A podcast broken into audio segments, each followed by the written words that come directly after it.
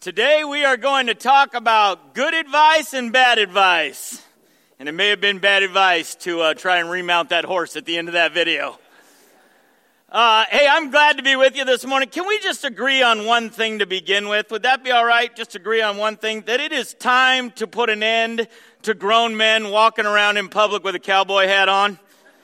You know what I'm talking about? Like, you ever see these guys? They're out there everywhere. They're in the grocery store, they're at the airport, they're at the bank, they're just walking around with their cowboy hat on like I'm not wearing a cowboy hat. How doing, ma'am? I see, ma'am. Here's my thing. If you are going to wear a it's okay at the rodeo, right? It's okay out on your property. But if you walk into an Albertsons with a cowboy hat on, you definitely had better work with livestock. There better be a time where somebody said, Hey, you want to go get a beer? And you're like, No, I got to go shear me some sheep. That's, that's what I want to see happen here, okay? So I'm gonna, I'm just gonna, hey partner, will you hold on to my hat for me? Thank you, brother. Hey, we are going to talk about uh, the good, the bad, and the ugly. We are starting a new series this morning, The Good, the Bad, and the Ugly, and we are talking about the kings of Israel. The kings of Israel, right? Um, and we're working our way through the Old Testament, as Glenn told you. Uh, in 2019, we studied the Judges. In 2020, we did a series on King David out on the lawn during the pandemic. Last year, we did a series called The Man Who Had It All. It was on King Solomon, and, uh, and, and that was in 2021. And today we are looking at Kings and Chronicles in 2022. So if you've got a Bible, open them up. We're in 1 Kings chapter 11 at the end. I've got the sermon notes in front of you. Plus we got scriptures up on the screen. There's actually a lot of scripture because we're telling a story today. So I just want to bring you back up to speed for the nation of Israel. God had promised them some promised land and they had eventually entered that promised land and, and eventually God allowed them to have kings. They didn't really need kings, but God said, okay, whatever, have your kings. The first king was King Saul, and King Saul, it said, was ruggedly handsome. He stood head and shoulders above everyone else, but King Saul was a train wreck as a king. He, yeah, he was. If you know the story, he was a train wreck as a king. After that, we had King David. Now, King David was a great king. We all know he had some moments there where he obviously derailed a little bit. But the Bible records, and we hear that King David was a man after God's own heart. And so when David's son Solomon took the throne, we know that Solomon became the richest and the wisest uh, man who ever lived. But near the end of Solomon's reign, we saw that he allowed the women in his life. He had a whole slew of wives and concubines, and he allowed these women in his life to sort of derail him from God and get him to worship other gods. And so this morning, that's where we pick up the story. And so I wanted you to take a look. First Kings chapter 11, starting in verse 9. Let's jump into it. Read along with me if you would. The Lord was very angry with Solomon for his heart had turned away from the Lord, the God of Israel, who had appeared to him twice. He had warned Solomon specifically about what? Worshiping other gods. Don't do it. But Solomon did not listen to the Lord's command. So now the Lord said to him, since you have not kept my covenant and have disobeyed my decrees, I will surely tear the kingdom away from you and give it to one of your servants. But for the sake of your father, who? David, I will not do this while you are still alive. I will take the kingdom away from who? I'll take it away from your son. And even so, I will not take away the entire kingdom. I will let him be king of how much? Just one tribe for the sake of my servant David and for the sake of Jerusalem, my chosen city. So we're going to see in this story that when Solomon dies, he's going to pass his kingdom on to one of his sons and his name is Rehoboam. Everybody say Rehoboam. Rehoboam. Rehoboam. There's a new sheriff in town, and Rehoboam's his name. Okay? That's who comes in. Uh, that, that term, there's a new sheriff in town, is sort of an idiom, and what it means is there's a new person coming to power, and they're going to shake things up. They're going to make some changes around here. And so there's a new sheriff in town in Israel. Take a look. 1 Kings 11, verse 42 and 43. It says, Solomon ruled over, ruled in Jerusalem over all Israel for how long? 40 years. And when he died, he was buried in the city of David, named for his father. Then his son, who? Rehoboam became the next king. By the way, if I mess up names, you will too. You'll see what I mean in just a minute.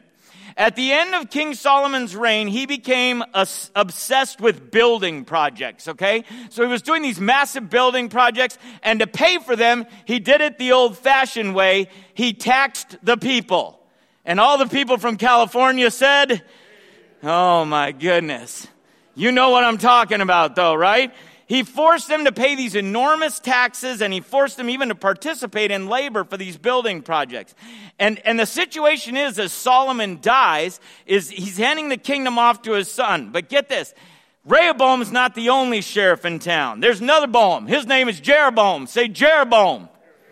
Jeroboam. Jeroboam. There's another new sheriff in town.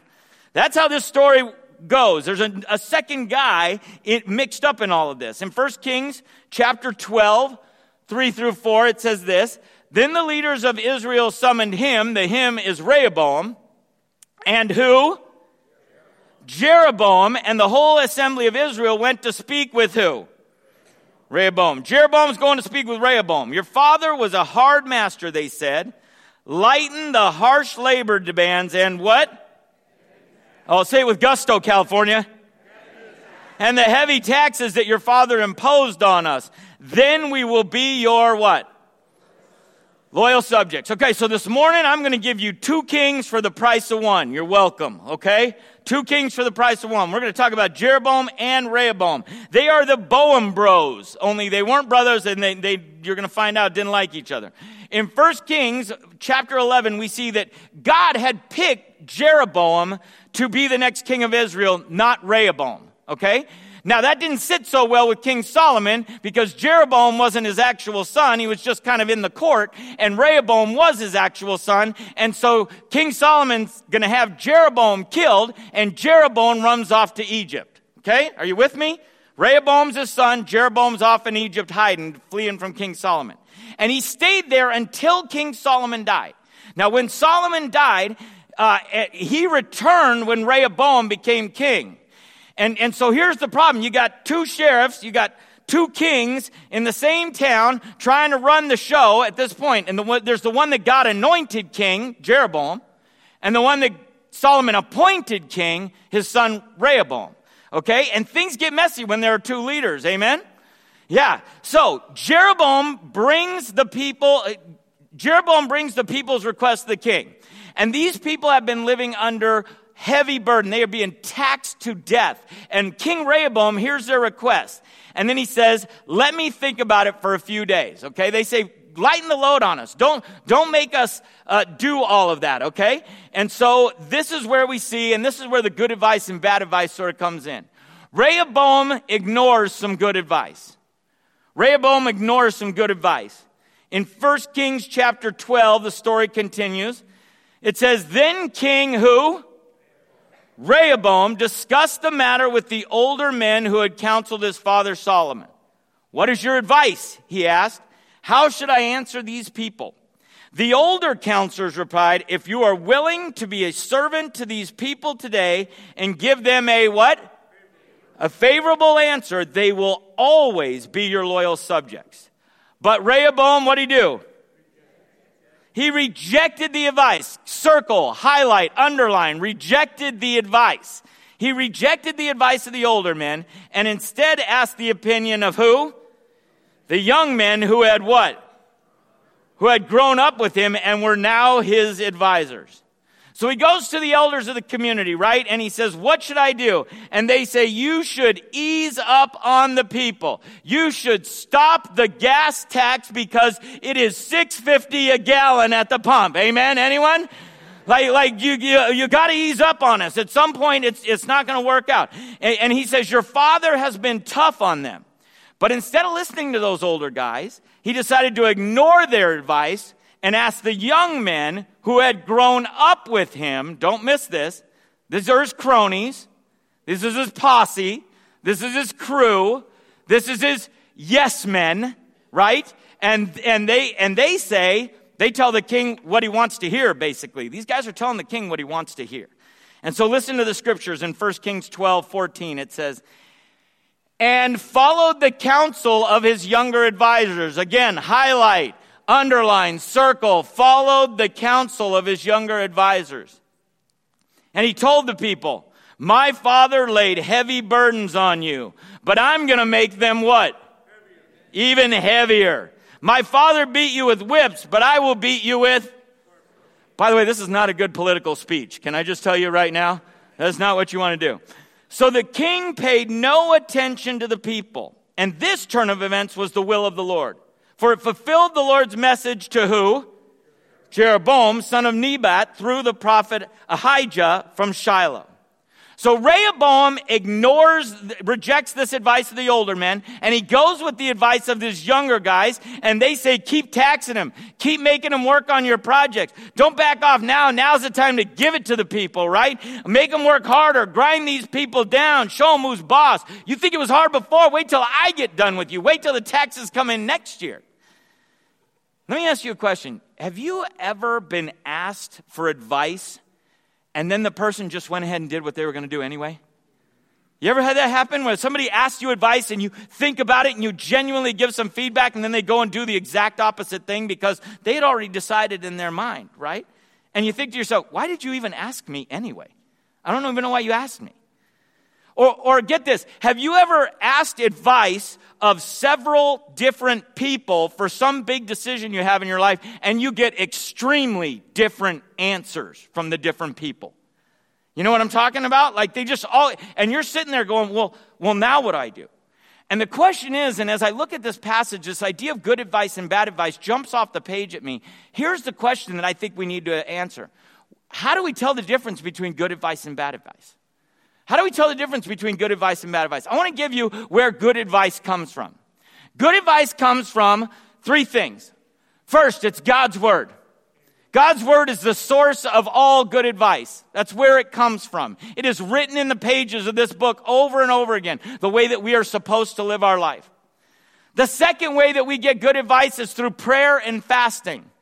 That we take what we already know from God's word and we bring it to God in prayer and we ask very specific questions about the circumstance that we're in. We say, God, show me. God, tell me.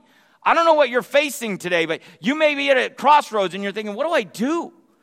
Ask God, show me, tell me. And honestly, fasting is one of those things that we've sort of given up on as a culture. Do you know we've only done that in about the last hundred years or so?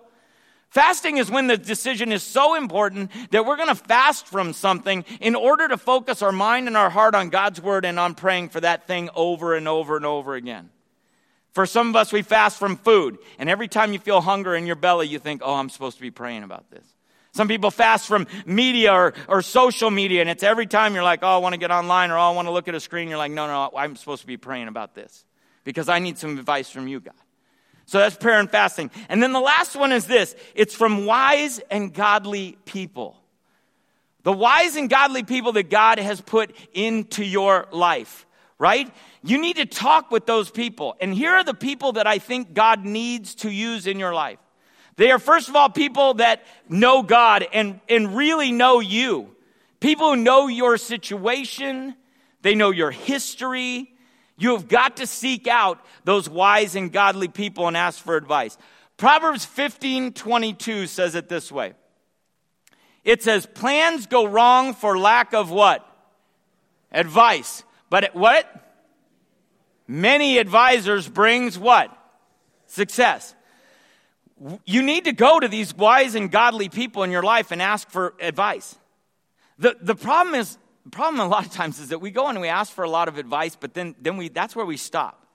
We seek out this good and godly advice, but then you have to follow through on whatever they tell you. And too often we're, we're faced with a situation and we pray about it and we ask God about it and, and we, look, we look into the word and we even get some godly counsel and then we say, nah, I think I'm just going to do what I was going to do anyway. I, I don't know if I'm the only one who does this. But many times we aren't looking for good advice. What we're looking for is someone to tell us what we want to hear. Tell us what we want to do. We just want a yes man. Good and godly advice comes from people who know God. I mean, really know God. Good and godly advice comes from people who know you. And I mean, really know you. Like they know you inside and out and they know your struggles, they know your weaknesses, they know your strengths. And get this this is the most important thing for good and godly advice. You ready? They aren't afraid to tell you the truth. They aren't afraid to tell you what you need to hear when you need to hear it, even if it's not going to be what you want to hear. So the question I ask this morning is, is who is that in your life? Who do you have in your life that's doing that when you need good and godly advice? Are, are you going to them? Are you looking for true wisdom? Who will tell you the hard truth, even if it's not the popular truth? Who, someone, someone who may not just agree with you. Someone who will actually tell you what you need to hear. Because here's the funny thing. This, this story, the temptation of this story is to make it about good advice and bad advice. That's the temptation of the story. But and good advice and bad advice plays a big part in this story, but there's something bigger at work in here if you look at the story. See, God is up to something bigger, and we need to realize that good advice or bad advice, it doesn't matter in some circumstances because this no advice can stop God's plan. No advice can stop God's plan. No matter the bad advice you've been given, um, just the other day we had a, a, a setback in my family with, with one of my daughters, and, and she called me up and it had a, a bad thing and it had gone badly. And the first thing she said to me, she said, Dad, I got some bad advice. And, it, and it's, it's that easy to understand that, oh, I got some bad advice and I need to realign. I need to realign with, with what's going on. But here's the deal no matter the bad advice you've gotten, no matter the bad choices that you've making, you can't stop God's plan. See, when the people heard Rehoboam's answer, you can imagine what they did, right? If, if you heard, hey, we're going to tax you harder, and hey, we're going to, instead of whipping you with whips, we're going to whip you with scorpions, uh, what do you think they said? They said, the heck with you, right? They said, Jeroboam should be our king. Everybody, Jeroboam, Jeroboam, Jeroboam, Jer. That's what they did. And so they raised up Jeroboam, and get this the nation of Israel splits in two. God's people that they had pulled together and finally gotten into the promised land, they split into two. And Jeroboam would take 10 tribes of Israel and he would rule the northern kingdom. And, and Jeroboam would continue to be the king of, or excuse me, Rehoboam would continue to be the king of Judah and, and the two tribes to the south. And so we see that this was going to happen because uh, God had told them this to Solomon at the very beginning, right? He said, I'm going to rip this apart from you. And so Rehoboam goes back to Jerusalem and immediately forms an army, okay? He forms this army to go to war with Jeroboam. 180,000 men mustered up and ready to go to war. That's the population of Elk Grove, everyone. 180,000 men ready to go to war. This is civil war. This is brother against brother, tribe against tribe. This once mighty nation of God, uh, the people are getting ready to fight and kill each other, brother against brother. But God steps in. In 1 Kings 12 24, it says this This is what the Lord said Do not fight against who? Don't fight against your relatives or your brothers, the Israelites. Go back home, for this for what has happened is my doing. This is my doing. So they obeyed the message of the Lord and went home as the Lord had commanded. So no matter the advice, if God has a plan, God's plan is going to happen. Amen? And no matter the advice, no matter the circum, there has never once in the history of history been something that somebody gave somebody some bad advice, they made a bad decision, and God went, oh no, what will I do? That's never happened to God, okay? Like, like God has a plan. And if God has a plan, He's going to make His plan happen, okay? Um, and so it's not just Rehoboam who took the bad advice. Get this, Jeroboam blows it too. Jeroboam follows some bad advice. Like really bad advice. Take a look at this. 1 Kings 12 26 says, Jeroboam thought to himself, unless I'm careful, the kingdom will return to the dynasty of David. When these people go to Jerusalem, which was in Rehoboam's territory, to offer sacrifices at the temple of the Lord, they will again give their allegiance to King who? Rehoboam of Judah, and they will kill me and make me and make him their king instead. So, what does it say? Circle, highlight, underline. On the advice of his counselors, the king made does anybody else just cringe when they read that? He makes two golden calves. He said to the people, Is it too much trouble for you? Is, it is too much trouble for you to worship in Jerusalem. Look, Israel, here are the gods who brought you out of Egypt. Are you kidding me? Right? He placed these calf idols in Bethel and Dan and at either end of his kingdom. But this became a what? A great sin for the people worship the idols, traveling as far north as Dan to worship the other one there. Worship the one there. Jeroboam doesn't want his people making the pilgrimage back to Jerusalem. He's afraid they'll, they'll come under King Rehoboam and just say, yeah, we'll, we'll go back to Rehoboam. And so he makes these golden calves so the people can worship there. And he sought advice too. And these guys must have told him, hey, golden calves, that's a great idea. We should make some golden calves. Does anybody else remember how the golden calves thing ended the last time? Didn't go so well, did it? Right? And yet he casts these golden calves and he throws them up. There's good advice, there's bad advice, and there's ugly advice. Can I get an amen at anyone? Building golden calves is ugly advice. And sure enough, they build these calves and, and, uh, and it's unbelievable to me. This became a great sin. Duh. Became a great sin. But if we're being honest, like how often are we like Jeroboam? Right? You go directly against what you know God wants for you. You go directly against what you know God's word says. Right? You go directly against whatever God wants for your life and and and be, why? Because I don't want to do that. I just don't want to do that.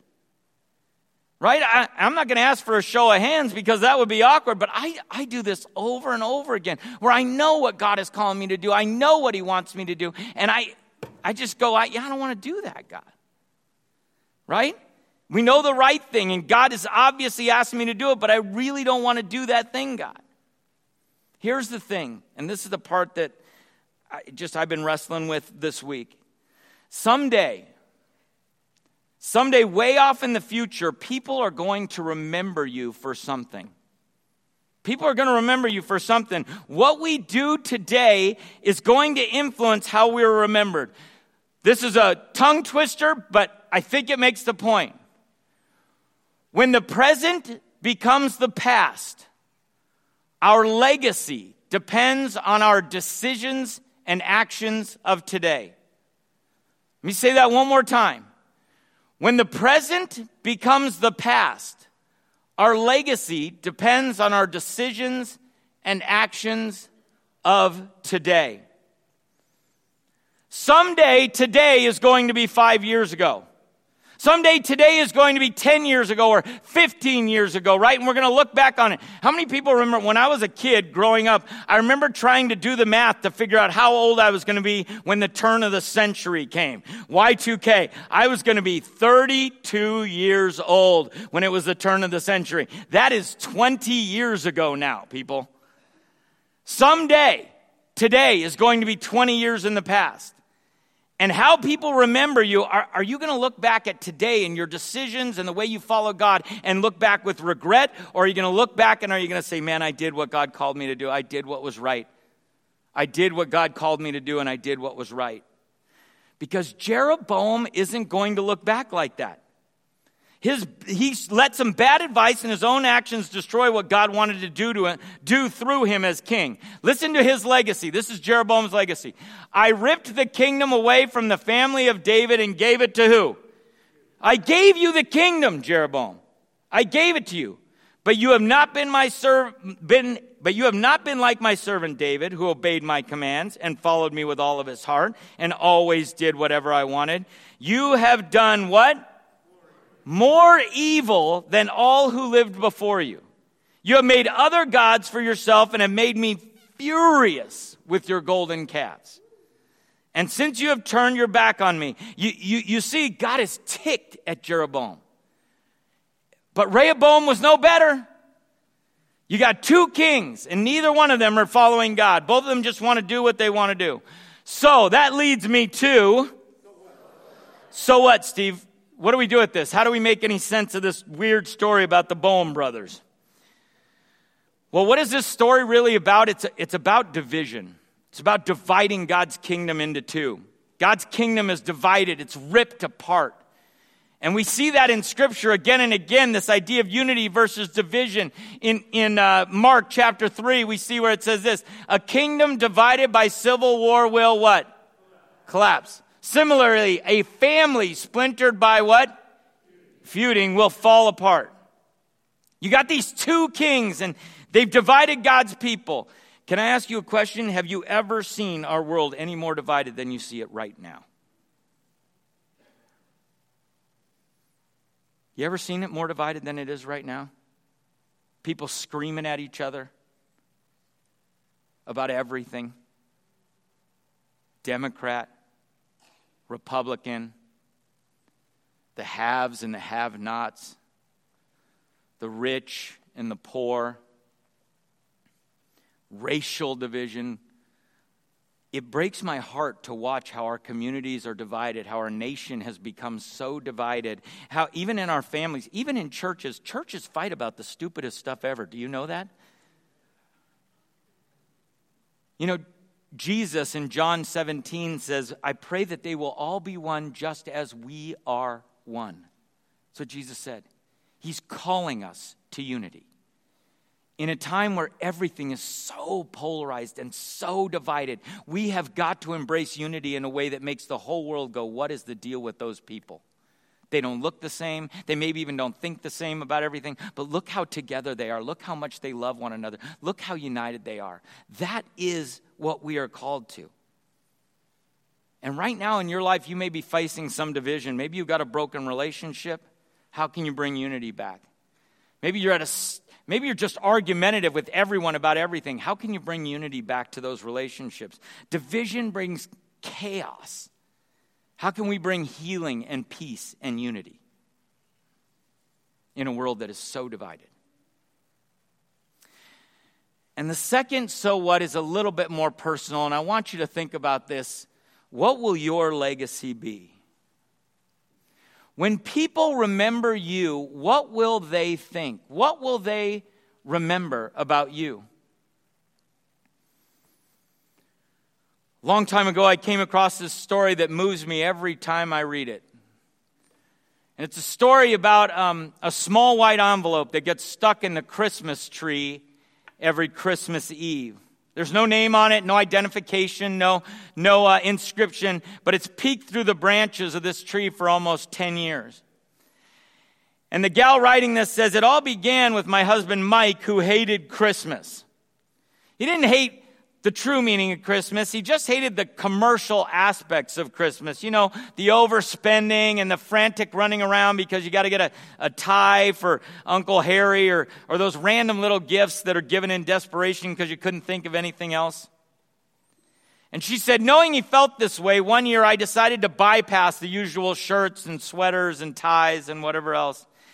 And I wanted to get something special for Mike. And the inspiration came in an unusual way.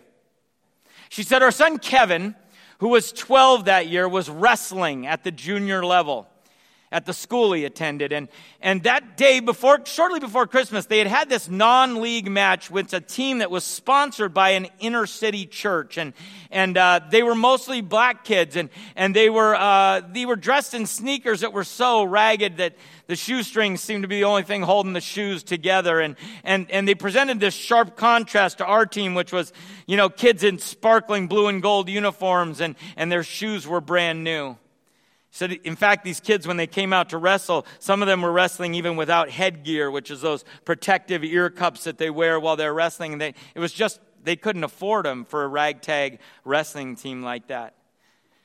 She said, we, we destroyed them beat them in every single weight class. And as each of their kids got up after losing, they kind of walked off with that street bravado, like, you know, but, but he could tell that their spirit was breaking inside. And, and Mike, who was seated next to her, said, uh, Man, I, ju- I wish just one of those kids could have won. They got a lot of potential, but losing like this could take the heart right out of them. See, Mike loved kids. He loved all kids he had coached little league and he had coached football and baseball and lacrosse and and uh, that's when the idea for the present came so mike's wife went to a local sporting goods store and bought an assortment of wrestling headgear and shoes and sent them anonymously to this inner city church she said on christmas eve i placed this envelope on the tree and the note inside telling mike what i had done and that that was my gift for him she said the brightest thing about that Christmas was Mike's smile when he was reading this note in the white envelope. She said, Every year I, I followed this tradition, right? One year I sent a group of mentally handicapped youngsters to a hockey game, and another year I wrote a check to a pair of elderly brothers whose home had burned down shortly before Christmas, and on and on and on. She said, Eventually the, the envelope became the highlight of Christmas. It was always the last thing that they opened on Christmas morning, and she said, Even our children would put down and ignore their brand new toys in order to watch Mike open this envelope every Christmas morning with wide eyed anticipation as he lifted the envelope from the tree. And as the children grew up, he said the toys, you know, got to be more practical presents, and, but the envelope never lost its allure. And this, here's the thing the story doesn't end there. She says, We lost Mike last year to cancer. She said, When Christmas rolled around, I, I was still so wrapped up in grief, I could barely get the tree up. But Christmas Eve found me placing a white envelope in the tree. She said when she woke up the next morning, she found that next to her white envelope were three more white envelopes placed by each of her kids. Unbeknown to each other, they had all placed a white envelope on the tree for their dad. And this tradition had grown further, eventually with grandchildren standing around the tree, wide eyed, anticipating to watch as their fathers take down the envelope. Mike left a legacy of kindness and of generosity. What do you want to be remembered for? What do you want to be remembered for? What is your legacy? What choices and decisions are you making today that you are going to define your legacy five years, ten years from now? Don't you want your children to pass down and thank God for the legacy that you passed on to them? Some of you may be thinking here today, you may be sitting here today thinking, Steve, you have no idea what my life is like. I have messed it up so bad. There is not a legacy for me anymore. I have ruined it too bad. Let me tell you a story. God is in the absolute business of rewriting stories. That's what he does. He takes bad stories and turns them into good stories. He takes ugly stories and turns them into beautiful stories. That's what he does. He can change your legacy if you choose today to define your legacy that way. Let me ask you a question. When you hear the names Rehoboam and Jeroboam, what do you think of? Nothing, right? How many people today may have been the first time you ever heard of Rehoboam and Jeroboam?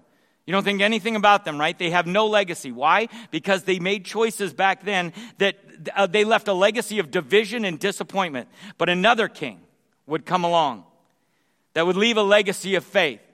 And his name is King Asa, and Glenn's going to tell you about him next week. But I wanted you to see that King Asa who would come down the line. He's going to end up being a grandson of Rehoboam, and he was fully committed to the Lord. In 1 Kings 15, 11, it said this, Asa did what was what? Pleasing in the Lord's sight, and his ancestor David had done. In all this chaos a division and chaos, of Jeroboam's life. Asa steps in and does what's right in the Lord. He worshiped the Lord God and returned his people. Listen, that's the legacy I want to leave. Five years from now, 10 years from now, 15 years from now, I want people to say, Steve w- w- couldn't ride a horse to save his life, but he was fully committed to the Lord. And you got to make decisions today if you're going to leave that kind of legacy. Would you join me in prayer? God, Father, as we look at this these stories of these kings. Would you restore unto us a vision for our own legacy, God? Help us to see the opportunities that are in front of us, God. There are those who are facing decisions today that they're looking for advice, God. I pray that you would bring good and godly wisdom into their world, God.